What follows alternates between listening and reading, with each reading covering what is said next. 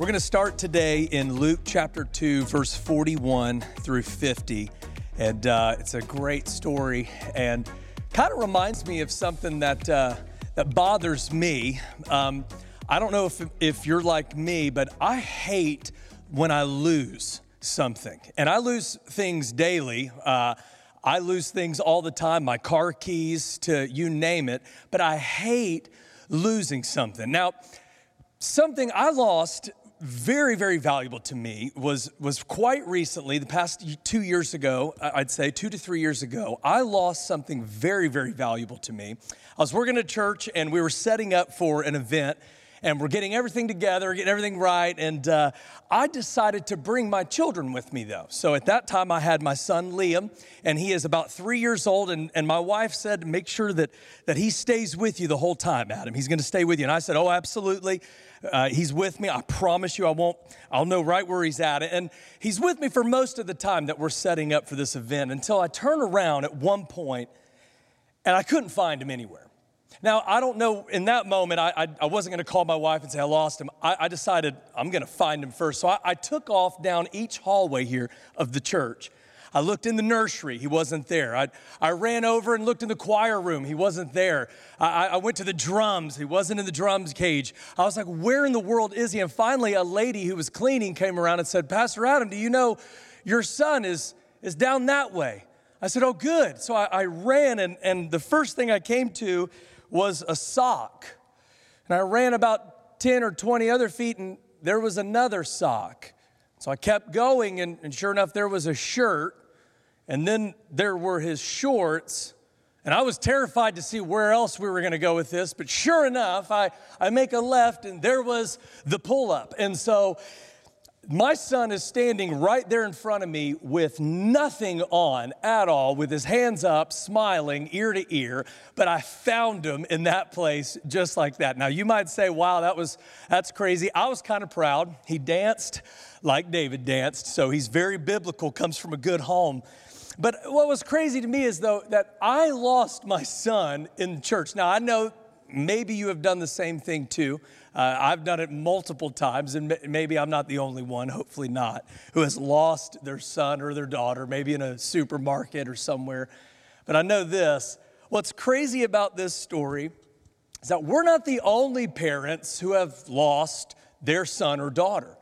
And I want us to look right here in Luke chapter two. This is a crazy story. I, I, you never understand it. I, it's unbelievable. Mary and Joseph, who are Joseph's parents, or Jesus' parents, rather, they go to the temple because it's the time for the temple feast. And so they're there for the festival. And this is what it says in Luke chapter two, verse forty-one. It says, every year Jesus' parents went to Jerusalem for the Passover feast. And when he was twelve years old, they went to the feast as they always did. And after the feast days were over, they started home. The boy Jesus stayed behind in Jerusalem, but his parents did not know it. It's right here in the Bible. Verse forty-four, it says, thinking that Jesus was with them in the group, they traveled for an entire day. And when they began looking for him, they looked among their family and their friends. And I just want to speak this, this moment right here just about the title, Missing Jesus. And what does it mean when we miss Jesus? So, Lord, we just ask that wherever we are watching this right now, I pray that uh, your presence is there. And, God, that we would lean into your word. And, God, let us grow by it. And, God, make us one step closer to who you are in your image. And everybody said amen. And so, I can't imagine. I, I honestly cannot imagine this, this moment. You know, Mary, you know, Mary, they're, they're in the days before Amber Alerts, okay? Before the flyers that were up like at Walmart they would put up. This is before those days, okay? So these are the days of just going around town saying, have you seen my son who looks like this? And they would, you know, I guess have his hair a certain way or whatnot. But can you imagine Mary in this? She would... She would probably have her wallet out saying, have you seen my son? He, he looks like this. No, no, you haven't seen him? Oh, okay. And, and these are just pictures that I've Googled before. So, but, you know, maybe he looks like this. You know, have you seen him? And there he is. Have you seen this one? You know, or okay, maybe you haven't seen that one. What about this one? And she goes on and on trying to describe how her son looks because they cannot find him. I can't imagine the terror knowing that you've traveled for an entire day. And eventually, actually, they travel three days. Not knowing, this is crazy, before they find out that he's not with them. So there they are, helpless, and at some point hopeless. So they decided to do something, though. One of them came up with a, a plan to go back to the last place that they knew he was there. They decided to travel back to the temple because that was the last place they remember being with him. I want to really lean in, into that, that if Mary and Joseph can lose God in God's house, I think you and I could have a problem losing God in God's house. We see it all the time, and I see it in my own life. I saw it in my own life and throughout my testimony. I grew up as a as a pastor's kid, technically, and we moved all over the place, and I was around the things of God all the time and, and eventually became extremely familiar with them to the point where that, that led into where we'll get in just a little bit. In verse forty-five, it picks back up. Here they are. They're helpless, not knowing where to go. They go back to where they last remembered. Verse forty-five says this, and when they did not find him, they went back to Jerusalem to look for him there. And after three days, they found Jesus sitting in a temple with the teachers, listening to them and asking them questions. And when Jesus' parents saw him, they were astonished. His mother, as you can imagine, any mother being, his mother said to him, "Son, why did you do this to us?" Now that first word, why, is one that cuts to every child. Why did you do this? Not just how, but why. It says, why did you do this to us? Your father and I were very worried about you, and we've been looking for you everywhere. And Jesus says to them, now this is not Jesus kind of sassing back. This is the Son of God, which you can imagine the pressure on two parents who were younger raising the Son of God, Mary knowing who he was, and Joseph as well.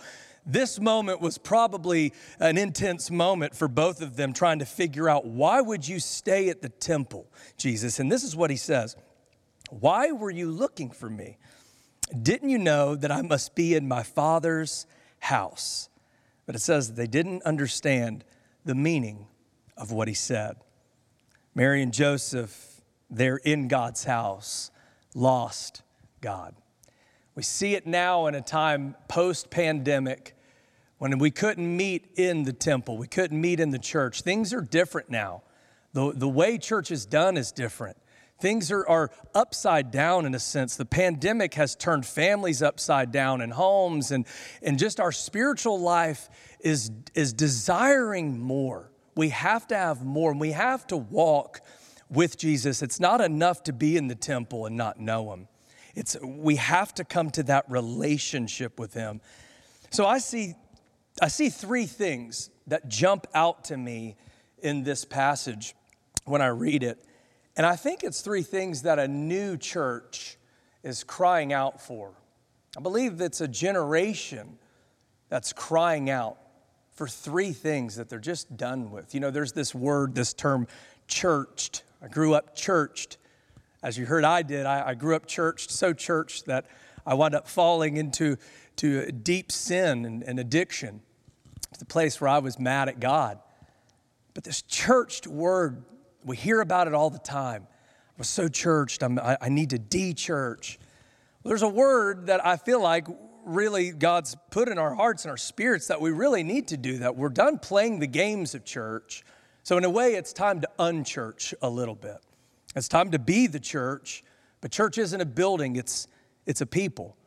And so I'm looking at the three things, and the first thing is this. Number one, I hear a generation crying that we're over-churched and we're underwhelmed. We're over-churched and we're underwhelmed. I like the way Saint Augustine puts it. He says this, that familiarity breeds contentment. When you're familiar with something, and you're around it all the time. We bought a couch. All right, so now my wife and I, at this moment, we had just gotten married. We wanted to make our first purchase as a couple. We were so excited. We went everywhere. We wound up buying it over here at Ashley Home and Furniture. So we we it took us forever to find it. And when you try out a couch, you have to go up to each one and sit on it. There's a process. You don't just look for the one you want. So I knew that I had to go through and extensively try out each couch. And I even did, you know, I, I laid back. I, I do my nap the way I, I took my nap. And, you know, and I, we found the perfect one. The day they delivered, I remember they put together, it was a big sectional, one of those big sectionals. And I got all the kids, I've got four children, I gathered them all together. And I said, kids, do you see this couch? And they said, yes, sir. I said, we got a few rules about this couch. They said, what is it, Dad? I said, number one, you don't touch this couch. You don't sit on this couch. I'm joking, I'm joking. But I, I had a lot of rules. I had rules like, uh, you know, we don't jump on the couch. You know, we, we don't eat there at the couch. That was a hard one. That didn't last long. There was all these rules. Don't pick up the couch cushions. We don't throw the pillows. We, it's not a wrestling ring, you can imagine. And, and for a while, we respected that, but eventually we got familiar with the couch. It is now torn to bits. It is a W W E wrestling ring in a certain sense and is hardly holding on by a thread. But, you know, I realized something. Something that we held up so high in regard, it was it was everything to us, that we got so familiar around it that it just became common and ordinary. And we see that in Second Samuel chapter six. There's a, a great picture of this. It's a great picture of this because, you know, in the Old Testament, and this time in Second Samuel, the Ark of the Covenant was being transported. If you don't know anything about the Ark of the Covenant, very quickly, it was this, like a box, in essence, with two poles for people to carry, for four people to carry. And, and inside there was, it was God's presence, right? They were carrying God's presence. And, and literally, they would take it uh, from place to place, and they, they were transporting it back to Abinadab's house. And they wanted to bring it back into Abinadab's house, and there it is. It stayed there for a while uh, at Abinadab's house. And Abinadab had a son named Uzzah, or Uzzah. And, and in that place, they were trying to figure out how to carry or how to take the Ark of the Covenant back. And so they're there, and it, for a while, of course, it's it's tough to carry the, the Ark. It's, it gets a little heavy. So finally they said, well, why don't we just figure out and rig something up? So they... They found a donkey, and so they whistled for this donkey, and they bring this donkey up, and they, they lift up the ark, and they put it on the donkey, and, and then they just hit the donkey one time, and the donkey takes off, taking the pressure off of the people, and now we can just stroll. There's a problem with that, that what God designed for them to do was to carry the presence of God on the shoulders of men, and that's where they went wrong. See, they tried to carry it a cheap way, a different way. So they whistled and said, let's do this the, the easy way, our way. And they bring this donkey, and this donkey down the road will come to represent Christ, as this donkey is what's used to, to carry the presence of God. And, and it became a mechanism. Became just a thing, a routine. It was no longer this holy, reverent moment of carrying God's presence. It was, this is heavy. How do we just put it on something else? And so they put it on the donkey, and there enough, sure enough, of course, the donkey comes to a place where it tips over.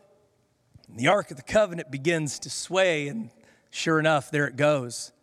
And there, the P K, the pastor's son, Abinadab's son, Uzzah, he runs over to the Ark of the Covenant, and he tries to grab it before it falls.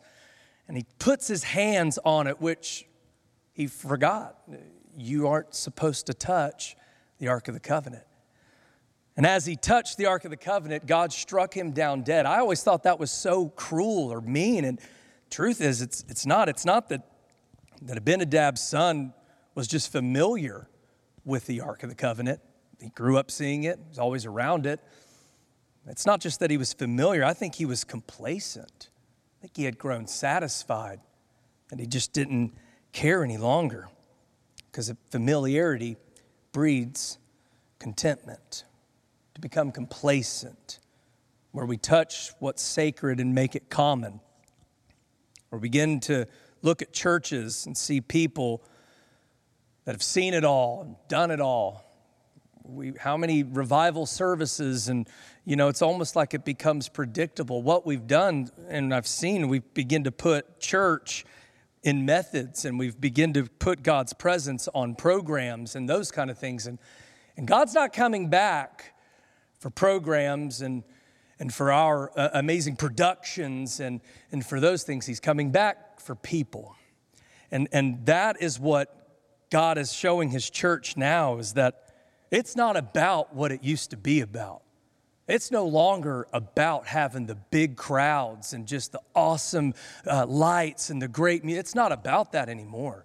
It's got to be a heart thing. We're in that era post-pandemic where things have really have shifted and shaped us, and we need something solid, a foundation that will continue to, to hold, withhold us in moments of storms and trials. And I believe that so much. But one of the scariest things is we've grown bored. We've grown bored with the things of God. We're so bored as, as a people. We're so bored as a people that we have to have a T V everywhere we go. I counted fifty T Vs at a Buffalo Wild Wings. fifty. Now, that's crazy. We have to have a T V. Every restaurant we go to for my kids, there's either a, an iPad or a phone tossed around, all of them. Everybody has a glowing face now. We have to be entertained because we're so bored, which leads me to the second point. This is it, that we're over-entertained, yet we're under-impressed. We're over-entertained, and we are under-impressed. There's entertainment at every turn now. You can see it. It's culture, it's who we are. What's amazing to me is there's entire cities devoted to entertainment. You've got Orlando. You've got, we go to Pigeon Forge, right? There's nothing like the Redneck Riviera. We love that place. But entire cities devoted to nothing but entertainment, for us, for us to just leave to go and, and give and spend money because it's an entertain me culture. And the church is now beginning to be a place where we have to entertain. We feel the pressure to put on something to, to I guess sometimes we think we got to make God look good.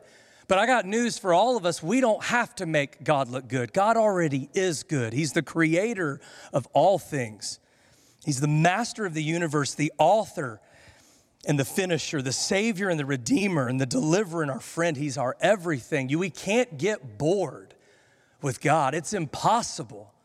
As God changes like a mystery and a myriad before us, I, I, I'm so done with people who say, I'm just bored with the things of God. And, and I couldn't believe I could ever get there, honestly. I, I had, I was, I grew up with, I privileged with church, being around church. There's some people that they didn't even know who Jesus was. I was around so much uh, things, uh, uh, Christian things, church uh, services, revivals, and it would be impossible for somebody like me to slip into sin and addiction, but, but sure enough, I did. It became to where I needed to be entertained everywhere I went. And that's that's the church today. Entertain me. Entertain me when I get there. How good is this program? How good is, do they sing the songs I like? I'm not going there if it's not for me, if they don't cater to me. And, and church has never been about me. It's it's been about a mission. A lot of times we're preaching a gospel to come and find a church. That's not the gospel. The gospel is finding Jesus. It's the good news. It's the heartbeat of what God is saying. I believe that's the purpose. The truth is, God doesn't need our help to look good. And there's got to be a hunger for just who he is. It's going to have to get more simple, honestly. Just talking frank, as if you're not behind a screen. It's like we're just talking. I don't know the things you're going through. I don't know where you're watching this. If you're watching this on your phone, on an iPad, the location doesn't matter. But I don't know the spiritual location of where you're at. On the corner of helpless and hopeless, not sure where to go, wherever this message finds you in this moment, I believe that there is a hunger rising up in us for something more, It's got to be about the person of Jesus. It's about him. Number three, the last thing is this, that we are over-churched and under-reached. Over-churched and under-reached. Verse forty-eight says, "Son, why did you do this to us? Your father and I were worried." You can hear her voice, right? "We're so worried about you, and we've been looking for you everywhere." Jesus said to them, "Why were you looking for me? Didn't you know that I must be in my Father's house?" Where have you been, Jesus? I'm sure they had nicknames for him, as, as we do as parents. Where have you been, Jesus? We've been looking for you everywhere. We went down to the playground. We went down, we went to Chick-fil-A, but it was a Sunday, so they were closed. But here we are looking for our son, and, and you're in the temple. You're talking to the priest. It's been three days. And Jesus, in this moment, in this one sentence, "Didn't you know I would be in my Father's house?" He's giving us his address. He's giving us his G P S coordinates. Something shifted from Old Testament to New Testament. When Jesus stepped into the picture, you see, the temple changed. The temple, which used to be built with amazing structures where we would come and see these amazing things, and you had to go to where God was. But then once you got there, it was based on, were you good enough to get to where he is? So priests could go and, and those that were holy enough, but then there was a place where we all had to stop, and there was this veil. So the only thing that common folks like us, we would just see this curtain type structure. And we just had to guess that God was back there, and whatever happened back there was so mysterious and wonderful, uh, but we didn't get to, to be a part. Something happened when Jesus hung on the cross. The veil that was in that temple torn. Now, in the moment, I can't imagine being inside that temple as a as it literally tore. For us to gain access back to where we couldn't. For us to see that place where Jesus, where God's presence is. He's giving us this new address, and it's a new temple. The Old Testament was a temple, but the New Testament, the temple is in us. We are the temple. If you're looking for Jesus in your life, if you're sitting there wondering, where is God, or when is he going to show up? We've been looking for you everywhere. Where have you been? We've gone a long, long time. He would say, I'm in the same place that I've always been. He's about his Father's business. He's about the temple, and the new temple is right here. But Jesus does things uniquely also. He's about locations. He's about meeting us in divine moments and divine locations. nine seventy-nine East third Street, Chattanooga, Tennessee, is a very special location for me. It's a very special location because that is the place where I met with God in a room. My youngest daughter was born uh, with many medical problems and conditions. She has Down syndrome, but what was the worst was the uh, stomach condition called Hirschsprung's disease, and so we didn't know these things. Well, they rush her to the hospital just uh, weeks after she's born. We rush her down to, to the hospital here at the T C Thompson, and, and there we are. We take her in, and they, they say we have to do surgery immediately. Uh, she might be septic. And so this whole process has just led us uh, into the intensive care u- unit and us trying to figure out uh, what is going on with her. But while we're there, it's uh, we're a couple hours in, and I'm I'm pacing back and forth, and we have been in and out of hospitals for weeks. I didn't ask for this. It's not something I, I asked for. My job, my family life, friends, all these things had to just hang in the balance. Everything got put on hold in a way, and I wasn't ready for this, and I kind of felt like I lost God, yet I was working for him in his house. I was so mad and angry, and I just was mad at the conditions of life.